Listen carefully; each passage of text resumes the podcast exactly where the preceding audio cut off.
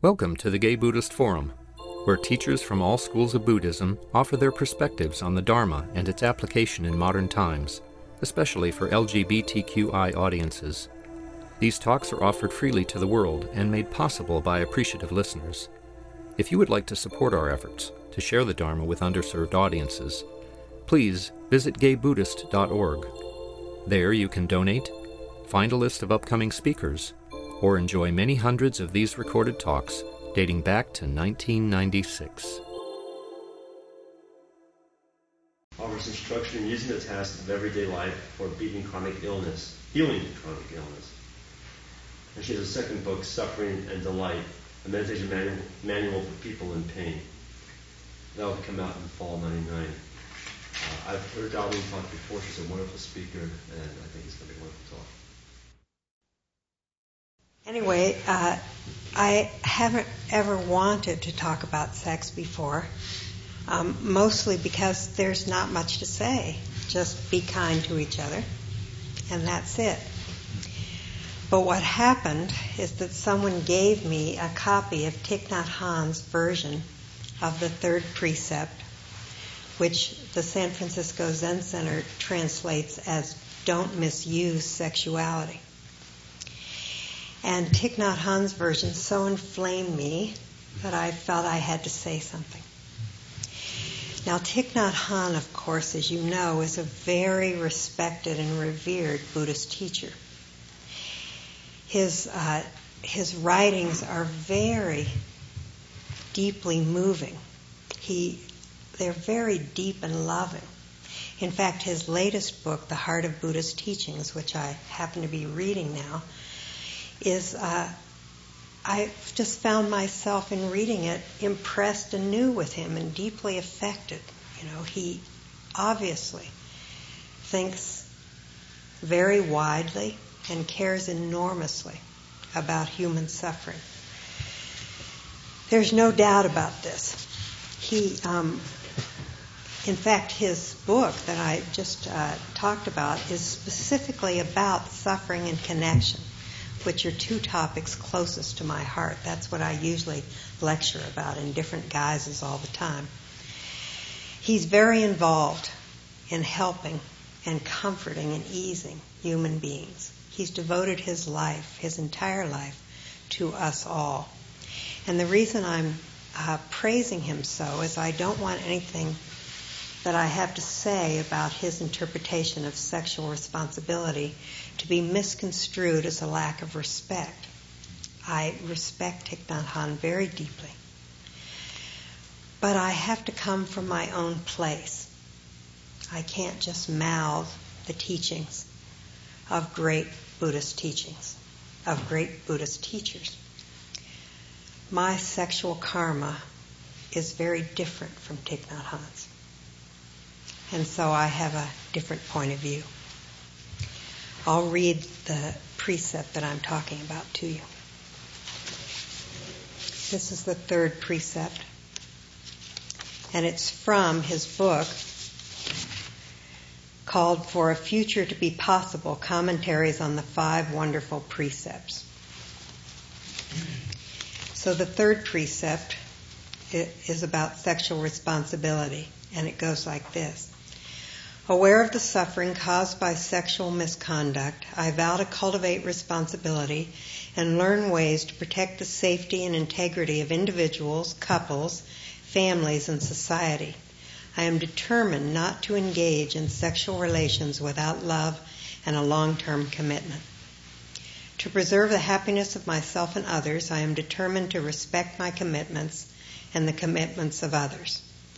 I will do everything in my power to protect children from sexual abuse and to prevent couples and families from being broken by sexual misconduct. Well, of course, you know, his admonitions about uh, sexual responsibility and children and prevent, preventing couples and families from being broken up, of course, that's very important. And I think as Buddhists, we must respect that. But my objection is to this sentence I am determined not to engage in sexual relations without love and a long term commitment. Now, I think this is all very well for sexual, for celibate monks, for people in their dotage who are past sexual desire, and for people who have found satisfying monogamous relationships. But I don't think that this, that expressing the third precept in this way is helpful for young people whose sex drive is very strong. I don't think it's helpful for people who enjoy casual sex. And I don't think it's helpful for people who see sex as a realm of self exploration, like art or, or psychological constructs. In fact, uh, I think sex is a lot richer in, as a means of self exploration than art or psychological constructs. For one, it usually takes one other person, at least one other person, and it elicits the strongest attachments known to human beings. And it also is utterly revelatory of your delusions if you pay close attention.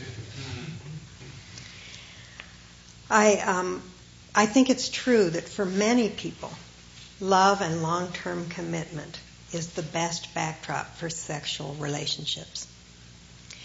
For one, uh, you can trust another person with your body and with your vulnerability, and that's very comforting. That's a very good thing. And also within the confines of a of an intimate couple a committed couple, you can explore your sexuality maybe with more ease than if you're just running around with different people. You can relax more and, and explore all your deep desires within the safety of this relationship. So I don't think that you have to uh, that you have to be a romantic to give romantic love its due. I think it deserves a lot of respect sex as an expression of love and commitment between human beings is again one of the most wonderful things that human beings can experience. But I don't think monogamy is the only way. In less permissive societies than ours, people get married very young because that's the only way to have sex. And they also don't put into they don't put on to their couplings the same thing we do. I mean, they don't think that they have to be in love and get along with this person. Their roles are very defined. And it may be that when people in those societies get married very young, they don't actually explore sexuality for a long time, or women ever, probably. They're not allowed to express that. And sex is seen more of a procreative thing whereas we have many manifestations of it. And even in this society, I, am not in favor of people marrying young. I know it works for some people, but I, I know for many people, you're a very different person at 25 than you are at 50. And if you have any idea of spending your life with another person, it's very unusual that that person would develop in the same way that you would. So I tend to favor later marriages for people. But of course, there are always exceptions. But I think when you're 20, even in this society, and you're not allowed to have sex outside of a commitment, that you'll practically do anything to have sex, and that you'll think, well, I'll worry about the incompatibility factor down the road. Right now, the important thing is to get laid. so I think that um, that we're all different. You know, we don't all wish to be con- uh, confined to one relationship or even one gender. And first off, before I really launch into this, I want to make clear my own prejudices and inclinations. I have tremendous respect for and affection for the sex drive. In fact, it was my first teacher and most enduring teacher. Uh, when I was a young woman, I was born in 1942, so came to sexual maturity in the 50s. And when I was a young woman, I was interested in and proficient at many things. I was educated. I got a master's degree in, in physiological psychology. And right off the bat, as soon as I got out of school, even in the competitive region of Boston and Cambridge, I got a great job right away working with B.F. Skinner at Harvard. Even though there was a lot of comp- competition for jobs like that, and it's been that way all through my life. My career and job realm has always been wonderful. I know for some people that's the source of a great deal of suffering, but it never was for me. For me, the great realm of suffering was sex. And it's the only reason as a young woman that I, it even occurred to me to start becoming conscious because it created so much suffering for me that it was tremendous. Well, first of all, as I said, I came to sexual maturity in the 50s, so I was taught to believe that I should get married before I had sex. So I kept getting engaged over and over again.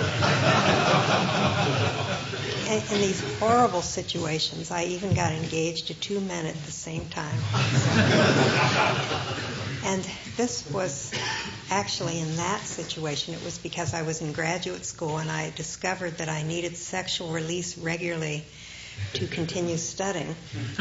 And so the man I was having an affair with or having relations with insisted on getting engaged after a while and even though I was engaged to somebody back home I had to do it uh, anyway that was the most suffering I ever caused that was really terrible. And as you can imagine, I mean, it caused everyone tremendous suffering. Even this man's family that I went to meet as his fiancee. I can't even believe it. But um, I realized that I had to do something. I, so I started doing, you know, trying different strategies besides having to get married. Well, eventually I just had to leave town.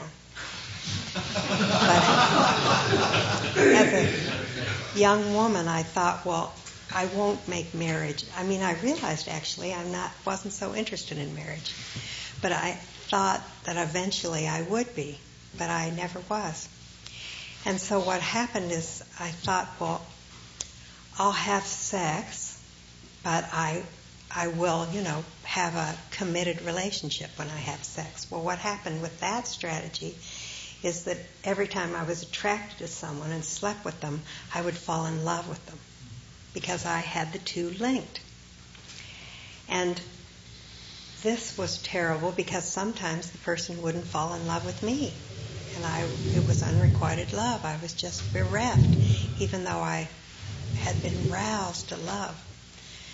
And other times we would fall in love with each other, so that worked out, but we were entirely incompatible. I mean, in fact, it turns out that people I'm most attracted to, I'm just not compatible with over the long term. I mean, I'm attracted to wild men, crazy men, you know, outlaws. And you can't, you know, raise children in Sherwood Forest with the sheriff. anyway, um, that didn't work out. And after some years of tremendous suffering under that strategy, I just thought, that's it. I've had it. I'm just going to have sex whenever I desire it, and I'm just going to not have relationships. I can't handle love. So I'll just try sex. Well, by this time it was the mid 60s, so historically I was at the right time. I mean, I could. It was very easy for me to just go over to the Cambridge Common on the Sunday rock concerts and just say, hey, you. and, you know, it, unlike today, it was also a very safe time. I mean, I wasn't in too much danger of inviting serial killers back to my apartment because we were all kind of innocent. And so that turned out to be the worst strategy of all I mean, I just am not the type. I mean, it just, what would happen is I would have sex and then ask the person to leave or the next morning or whatever, and then I would just feel lonely. So I wasn't temperamentally suited for, for casual sex or that level of casual sex, but men loved it. and so I would come back from wherever I was, and there would be a guy sitting on my steps, you know, and then there would be somebody else arguing with the privilege to sit on my steps. this was horrible. By the time I got to Zen Center, which was in my late 20s, I um, was interested in just two things sex and enlightenment. And since I didn't know anything at all about enlightenment, sex continued to be my greatest teacher. And when I was a young student at Tassajara, which is Zen Center's monastery in Big Sur, uh, I was asked to be a, the guest cook in the summer. And Tassajara is very hot in the summer, and to be in the kitchen was very uncomfortable, so I wore as little as possible. I wore shorts and a camisole without underwear. And sometimes during breaks, I would go jump in the swimming pool in my clothes and come back to the kitchen uh, soaking. And I would be comfortable until my clothes dried. Well, after a couple of weeks of this, Baker Roshi, who was my teacher, called me in. And he, he was very angry and he said, If you don't put some clothes on, I'm going to kick you out of Tassajara. Well, I was very offended. First of all, you don't have to threaten me to make an impression. And secondly, I thought, you know, I threw off this prudery a long time ago. What is, I don't want to be associated with some organization that is, you know, back in the 19th century or something like that. And when I told him this, he said, it's not just prudery, it's you. He said, it's your body, your sex vibes, your um, invasion into other people's space with your sexuality. And I said, really? And he said, yes. He said, when you came to me right after Suzuki Roshi died and asked me to be your teacher as Suzuki Roshi's Dharma heir, he said, you were so sexy and flirtatious. I couldn't believe it. I said, really? And uh, I said, I, I didn't know, that. I, and he said, What's the first thing you think of when you look at somebody? What's your first perception? And I said, Well, I think I I wonder whether they'd be a good sexual partner. And he said, Right, everybody knows that you think that. oh my God. Oh my God. I said, No wonder I've always had such trouble in my life. and that was my first insight, and it was a crashing insight. That if my reality was very narrow, or my perceptions were very narrow, my reality would be narrow. And I didn't understand as a new student that suffering actually starts with perceptions, how you organize the world. What is your agenda? Your deep agenda and how you project that onto the world. That was my first understanding of that. Well, I went out of that meeting just reeling with the possibilities here. The fact that I might be able to control what happened to me sexually was really tremendous information. And as a matter of fact, so anyway, after that, I started practicing looking at people as human beings. You know, looking into a person's face, what are they about, what are male and female. And as a matter of fact, when my boyfriend and I went out of Tassajara for Christmas vacation, we came up to the Bay Area and got together with another couple that we had been friends with. Except with this other couple, the man had always been a little uncomfortable around me, and I never understood why. But in this instance, when we got together at Christmas time, he was very relaxed with me. And I realized I had probably put him on edge with my sex vibes. Well, that just, I felt drunk with power, that I could actually determine how a person felt about me sexually, and that I could actually have relationships with people that didn't have that charge on them. I know this seems elementary, but it never had occurred to me before that it was possible to live in a neutral space. I guess my home was, you know, very sexually charged. So, anyway, that was a huge insight that my reality could be broader than just sexuality. Now, from a Buddhist point of view, sex is the chief expression of craving. It causes our suffering. Craving causes our suffering. And sex is the epitome of pure craving. Not only does it override everything in its way to sexual satisfaction, but sexual satisfaction creates more craving. At least when you eat, you're full. But if with sex, it's not that way. If you have bad sex, then you keep trying until you have good sex. And if you have good sex, you say, This is great, I've got to do this again and again and again. So, sex, unlike other cravings, just creates more and more craving. Now, the aim of Buddhist practice is the cessation of craving. And in the Buddhist view, there's nothing inherently wicked about sex, as there is in our Judeo Christian tradition.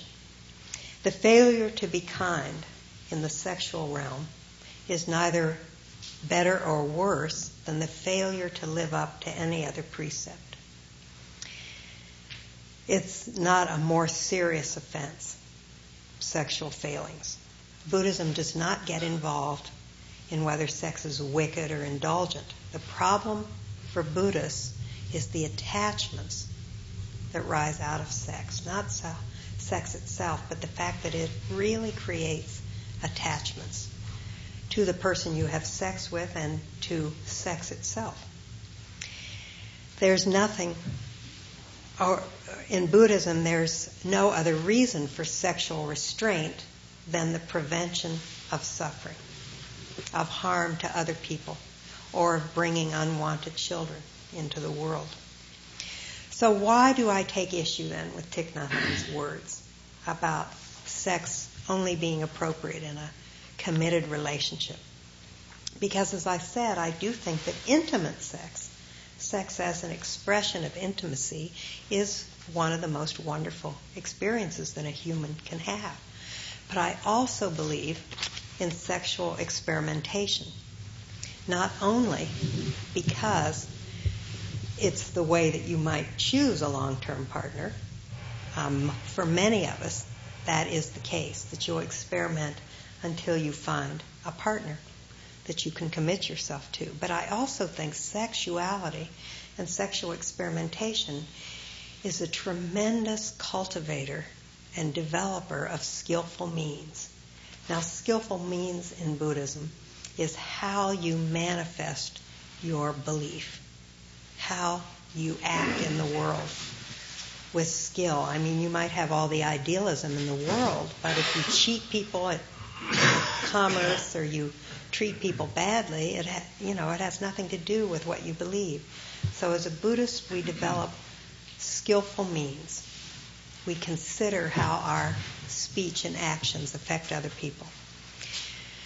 And I think that you learn in sexual relationships how, as in no other relationships, how absolutely crucial honesty is. Absolutely crucial. The consequences of seducing someone with a false impression of yourself. Or editing when your lover says, Oh, who did you meet? Oh, I met so and so and so, leaving out the attractive person that you were met, that you met. And I also think that sexuality is a tremendous opportunity for cultivating the ability to observe your own desires and to temper desire right in the middle of tremendous desire when it's necessary to prevent suffering. I also think that sexuality is the ideal medium to learn to recognize and satisfy one's own needs while respecting other people's needs just as much. And I do think this comes down to one of the basic arts of living. Not how to satisfy your own needs, not only sexually, but your need for love and admiration, for creativity, for a way to support yourself. If you can learn how to satisfy those needs for yourself while still giving as much credence to somebody else's needs for all that, that's pretty skillful. That's a pretty skillful life you're leading. But we need some way to learn that. And uh, I have a quotation from a book. Uh, Celeste West, who is a, a librarian, who's our librarian at Zen Center, wrote a book called Lesbian Polyfidelity, which is a Buddhist training manual for multiple relationships. Lesbian Polyfidelity. And she writes, We are all desire machines. With lovers, I really have to confront this, then try to work out solutions. A lover's mirror may reflect me back or just my false images. It takes awareness and practice to know which is which. I like to find out how I make myself suffer where I'm still stuck. I gradually expand my comfort zone as I learn to let go of how I think my lovers should be. If I don't stay completely present, I can be haunted by ghost lovers, trailing behind me like the wake of a ship. By staying in the holy present, I see my ghost marauders are but awake. Surely a spiritual journey is to learn how to express love. So, not misusing sex is a rule of training like any other precept. It's an undertaking you take on, the third precept, for yourself and for others as well. As a Buddhist, you do your best to consider the circumstances of the situation you're in and not just charge ahead. If you honor the third precept of not using sexual, misusing sexuality or of taking sexual responsibility. If you honor it but worry that you can't live up to it, that you can't take care of it, then you do your best with great sincerity and effort. This is a tough precept about a tough craving. If sometimes you'll fail, sometimes you'll succeed, and you'll learn from it all if you take that as a guideline.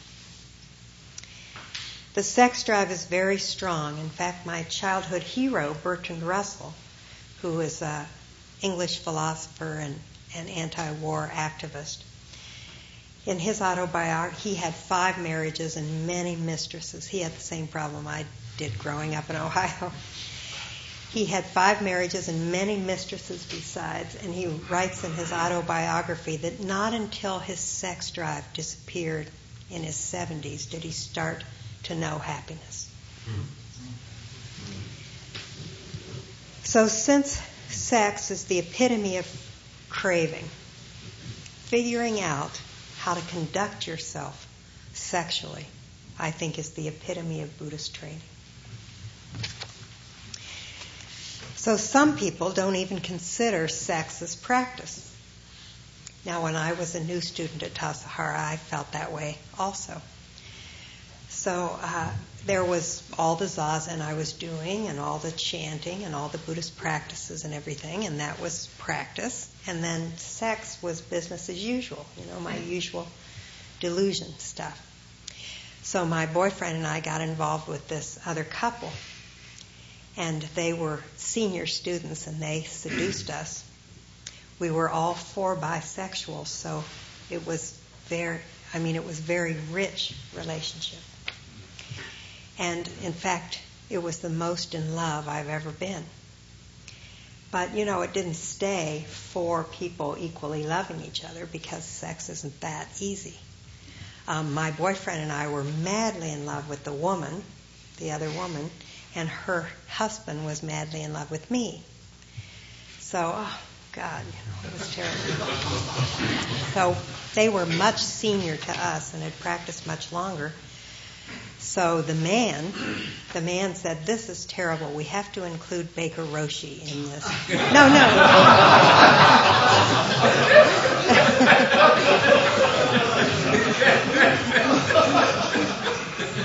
said we have to tell him about it. well, when he said that, I thought, oh no, know, will be kicked out of Tassajara because my only, you know, thought is that the principal will kick the bad kids out of school. I mean, I didn't see sex as practice, but they did. The other couple definitely did. Anyway, uh, Baker Roshi sat down with us, and much to my amazement, he just started talking about sexual practice.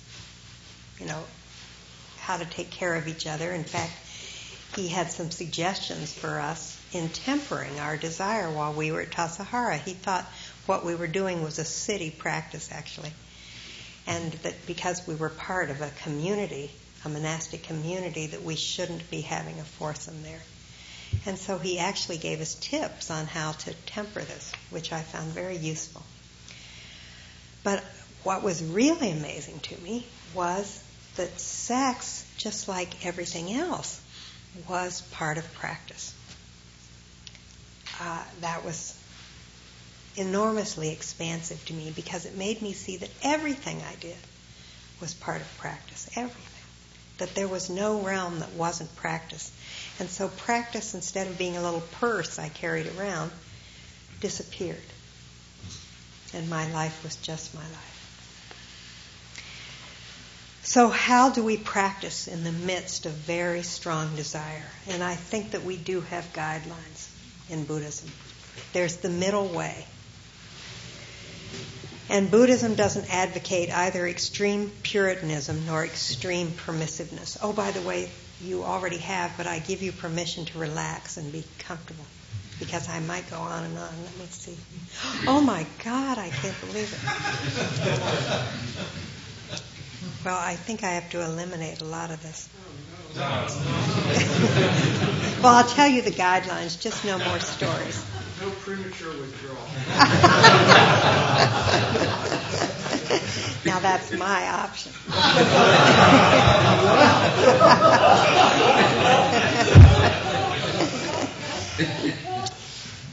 So, how do we practice in the midst of tremendous desire? Now, as I said, Buddhism does not advocate either Puritanism nor excessive permissiveness, but how do we know what that is? You know, how, how do we figure that out? It's not sufficiently helpful to just say the middle way between this and that. Because each is merely an inadequate re- reaction to the other. So, what we have to do is map out a sane and compassionate course. Each one of us has to do this for ourselves, taking into account our desires and other people that we come into contact with, because each situation calls for the appropriate response. You can't just whip out a policy. Now, actually, you can, to some degree, whip out a policy. Like if you're a celibate monk, for instance, that's a policy. No problem there.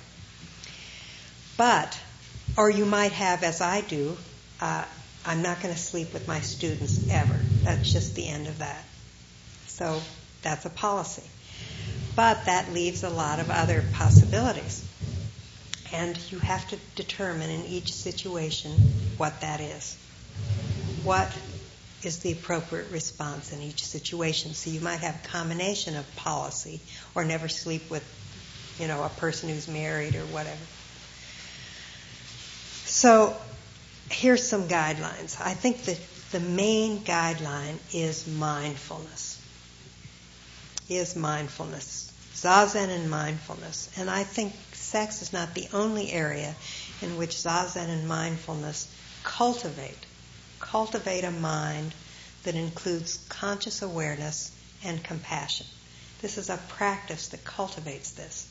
So your job is to do this and be cultivated so that you can always bring your best into a situation, into this particular situation, not planning ahead necessarily, but you can understand that whatever comes up, you will meet it with this mind you've cultivated in Zazen. So um, I also have a quote. This is from an article by Myo Lahey, whom I'm sure some of you know. He wrote an article called Pure at Heart Dharma Practice and the Gay Self, which is printed in the book Queer Dharma. And he lists the four foundations of mindfulness body, so you're attending to sensations there, feelings, whether it's you're chasing pleasure or averting from pain, states of mind, your emotions, anger, jealousy, desire, and mind contents, the concepts you make out of all this stuff. And by mindfulness, he says, one comes to discover how mental and physical phenomena arise and cease by paying attention to your body, feelings, states of mind, and the concepts you have. Slowly and patiently, we can disentangle by mindfulness all the complications of desire. So, this means to become aware and clear about your motives in any particular situation. If the sex drive is acknowledged and understood, then the challenge is to be, remain aware and to strive to act consciously in the moment. And what we should be mindful of, besides the four foundations of mindfulness, is right speech and right action. And right speech, it isn't right in the sense that it's not wrong. It's not like, you know, Christianity where it's right and there's no other possibility. Right speech means in the sense of whole and healthy, a conducive, having the consequences of compassion and a reduction of suffering. That's what right speech means.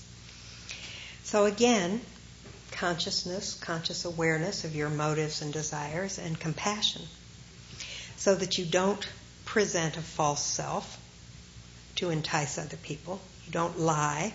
You reassure your lover when your lover needs reassuring. You're kind to your lover, and you're honest. Because whatever you say creates tremendous consequences. The editing, for instance, that I mentioned earlier, saying being true to the letter of honesty, but not the feeling of honesty. That's not right speech. And then right action, how you behave in the world. And I would like to quote Dogen's Bendowa as translated by Okumura and our own Taigen Leighton. It's called The Wholehearted Way in English. Bodhisattva vows are our direction in each moment.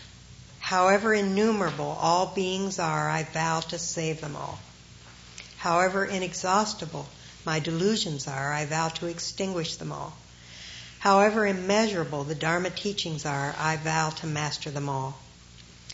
However endless the Buddha's way is, I vow to follow it. So these four bodhisattvas' vows are, are the direction of our action. Since our delusion is inexhaustible, at no time can we eliminate all our delusions. Still, we try to do it moment by moment. And this trying itself is the manifestation of Buddha's way. You understand that you're always deluded and therefore you're careful.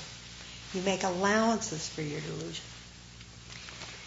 Our practice is not to eliminate our delusion, but to become aware of the fact that we are deluded. So then, when you acknowledge and respect your delusions, you aren't pulled around by them in the same way as if you're pretending that you're a compassionate person at all times. We cannot see the universe from the point of view of other people. We can only see things from my point of view. We are limited as individuals, so each moment we see only part of the world, not the whole world, and that is the source of delusion. So, after right speech and right action, I think that when we do forge our own way sexually is when we have multiple relationships or when we pursue casual sex or we have a basic committed relationship but we invite other people into that relationship from time to time. I think that when we do that, we have to make rules about it. For instance, in a threesome, I think you have to decide whose orgasm is first. You know, just again, this is very conscious and very aware and taking care of people. I think when you invite people into a basic committed relationship, you need rules about what are what's the criteria, who's invited in, and on what basis.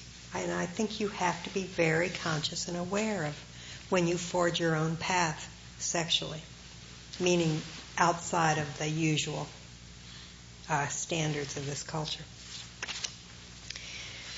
So, the key here is to be conscious and acknowledge the attachments created by sexual expression. It's good for you to know what kind of person you are. Like I discovered, for me, casual sex is incredibly painful. You should know what kind of person you are. Sexual pleasure is like money. It's not that it itself is the root of all evil, but love of it is. To be attached to it. Um, I'll stop soon. Uh, when my son was 14, he continued my sexual karma.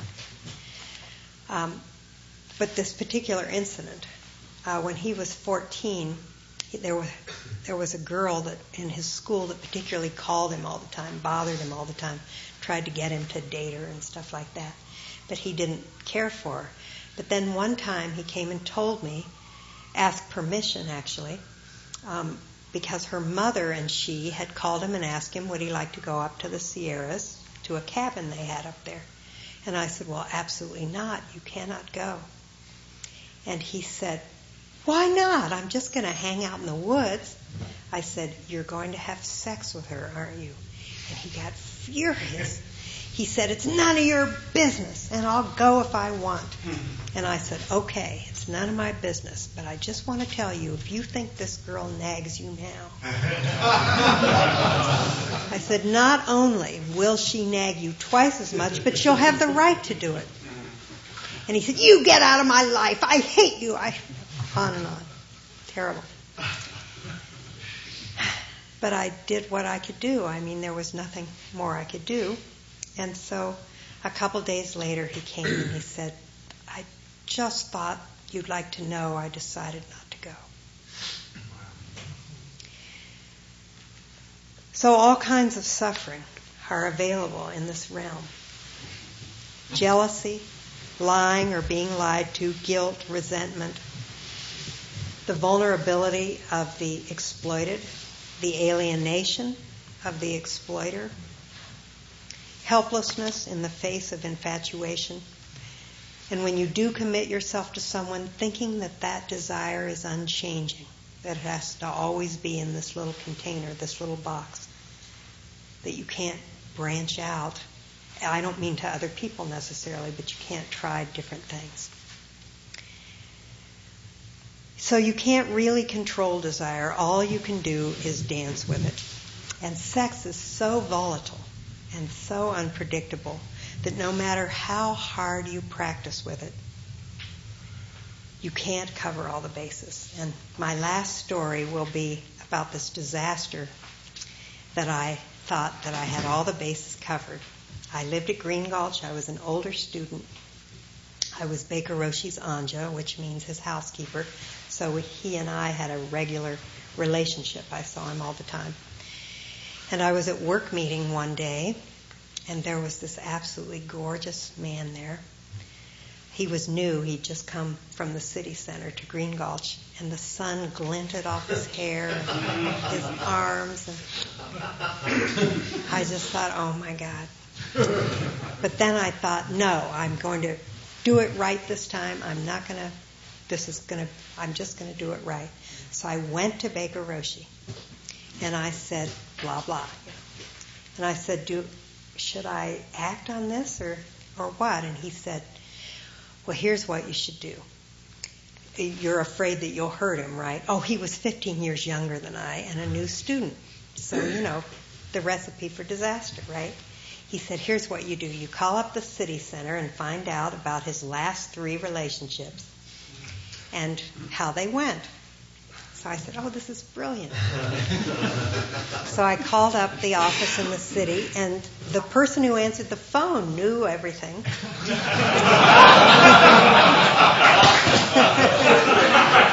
Different time. no, not really. so she said, she gave me the last three relationships. They were all with older women. This is good. And they and she wasn't sure who'd broken up with whom, but he never seemed disturbed, right? I mean, he never seemed like he was depressed. She said the odds were good that he just, you know, ended the relationships. I said, great. So I told Baker Roshi, and he said, "Oh, this does look very good." he said, "You'll pro." He said, "There's one more danger that you have to overcome." And he told me lots of stories of past sexual relationships between younger and older students, and he said, "You'll probably be a teacher for him, whether you want to be or not, because he'll put that onto you."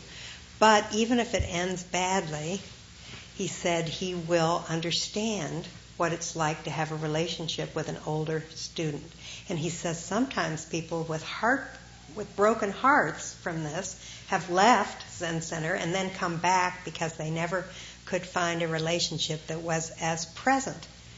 That sounded good, so so I began a relationship with this young man.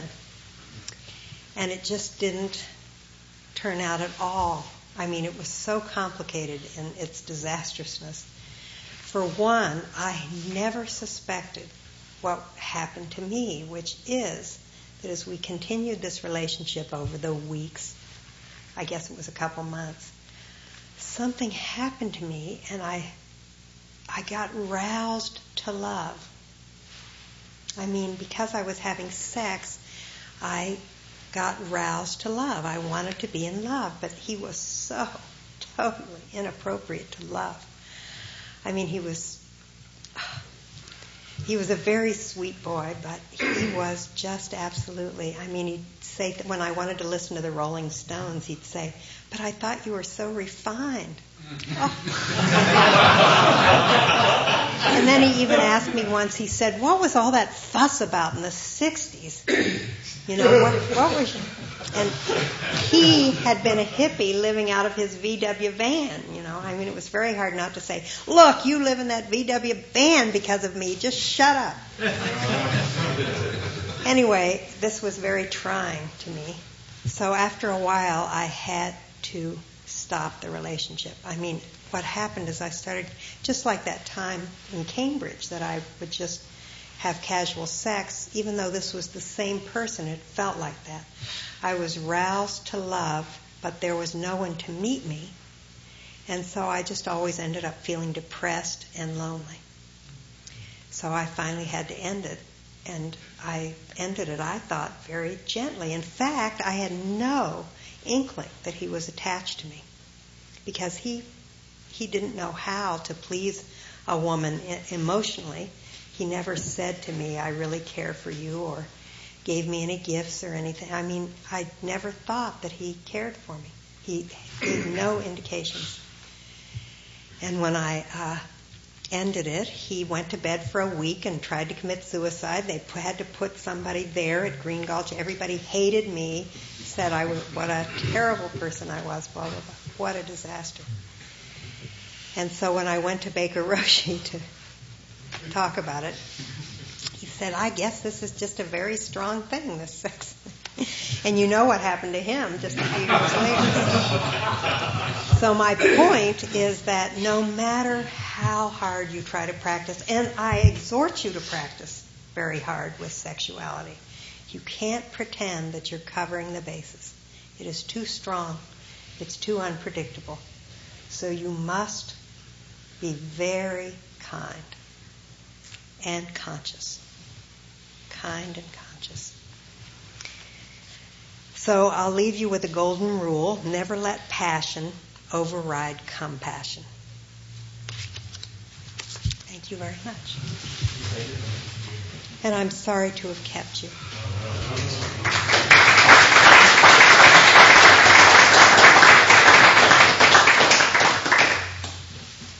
Um, if it's okay with you, I'll take two questions so I don't keep you too long. Yes. Darlene, for someone who studied with Skinner, you don't talk about conditioned sexuality. Yes. And your last line on the unpredictability of sex is a great segue. yes. I think the unpredictability of sex. is um, in some sort of pr- proportion to the patterns, those Celeste's ghosts, the two big ghosts of love, mommy and daddy, for example. How, and the unpredictability of sex, um, because we don't know sometimes who we're, who we're loving, because we don't know the, the construct of Darlene or Clint or whomever, because we don't know ourselves sometimes. That's the big one.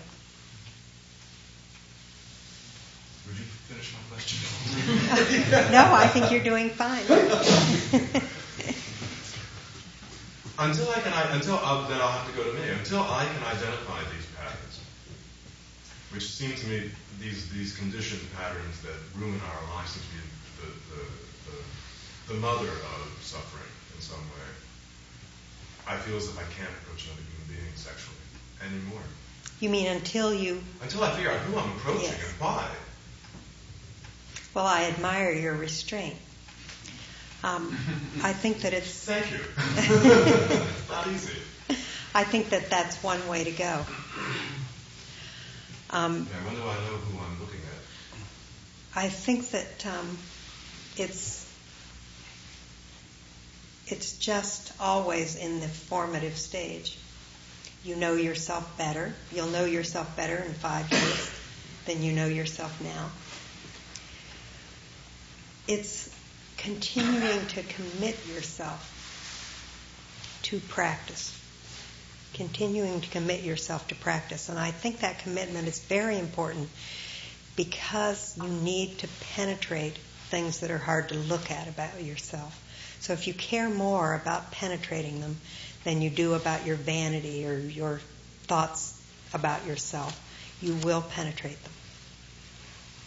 So you have to keep committing yourself to practice, to conscious awareness. So, and zazen is important because it develops stability. The stability to look, oh, and then you flinch away because you can't stand what you see. Then you look. The stability develops the ability to keep looking with less flinching to find out who you are you ever, s- hmm, you ever saved? Never. But isn't that part of the thrill? Another question? I, I just have a, you said you said you, you read Queer Dharma, and, and there was an essay Some of some of the chapters. about applying casual sex to uh, applying Buddhism to casual sex. I wondered if, if you. Oh, your article. Right. right. Yes. I was trying to downplay that part. but, but I'm very curious because it's, it's, it's, it's, it seems to be in the same area that you're talking Mhm. about. And I, I'm just, but, but for me, it, it seems like it, it, maybe it's very simplistic just to say there's like two sex motives. I mean, it seems to be like simplistic and too cut and dry, but it does seem, seem like, like there is a sense that some sexual exploration is, is, is well, you know, like you you described this, this young man you saw, um, and that sunlight putting in his hair. I mean, there was probably, I would think, some kind of basic archetype triggered Mhm, by That's it. right.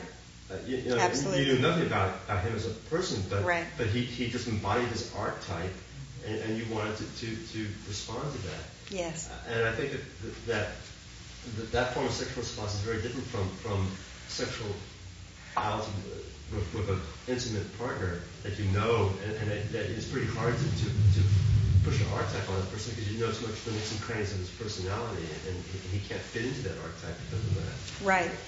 So how would you, Clint, define intimacy with, with a, a one-time um, lover, a one-night stand? What would intimacy be in the contact between those two people? Casual sex.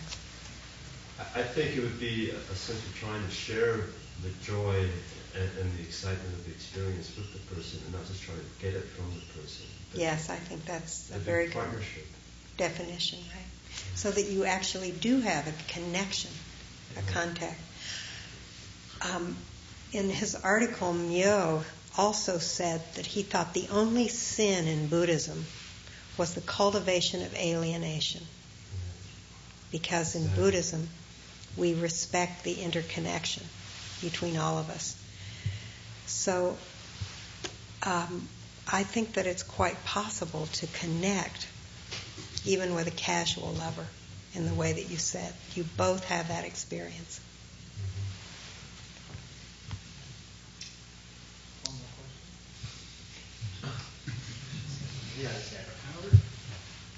Yes.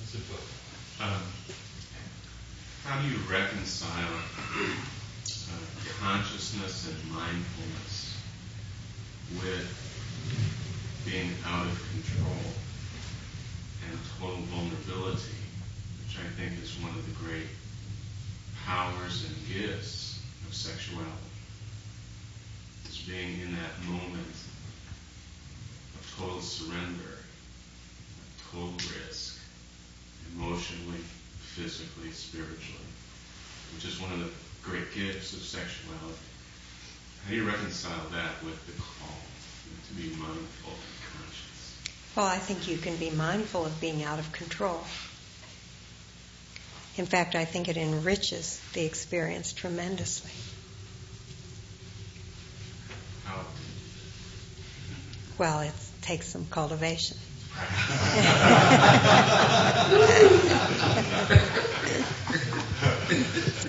I think that uh, you're already sitting zazen, you're already studying mindfulness, and I wouldn't do it in order to have a sexual experience. I would just bring the self that does zazen and is mindful into sexual experiences. It's not so different. Does that answer your question? Don, So, You're welcome. How was it to talk about? Pardon? How, how, now that you've done it, how was it today? Well, because talk you it? guys are being nice to me and laughing at my story, so it's fine now. Good for us, how was it for you? This is where we're supposed to go rinse now? Thank you very much. Thank you for listening to the Gay Buddhist Forum.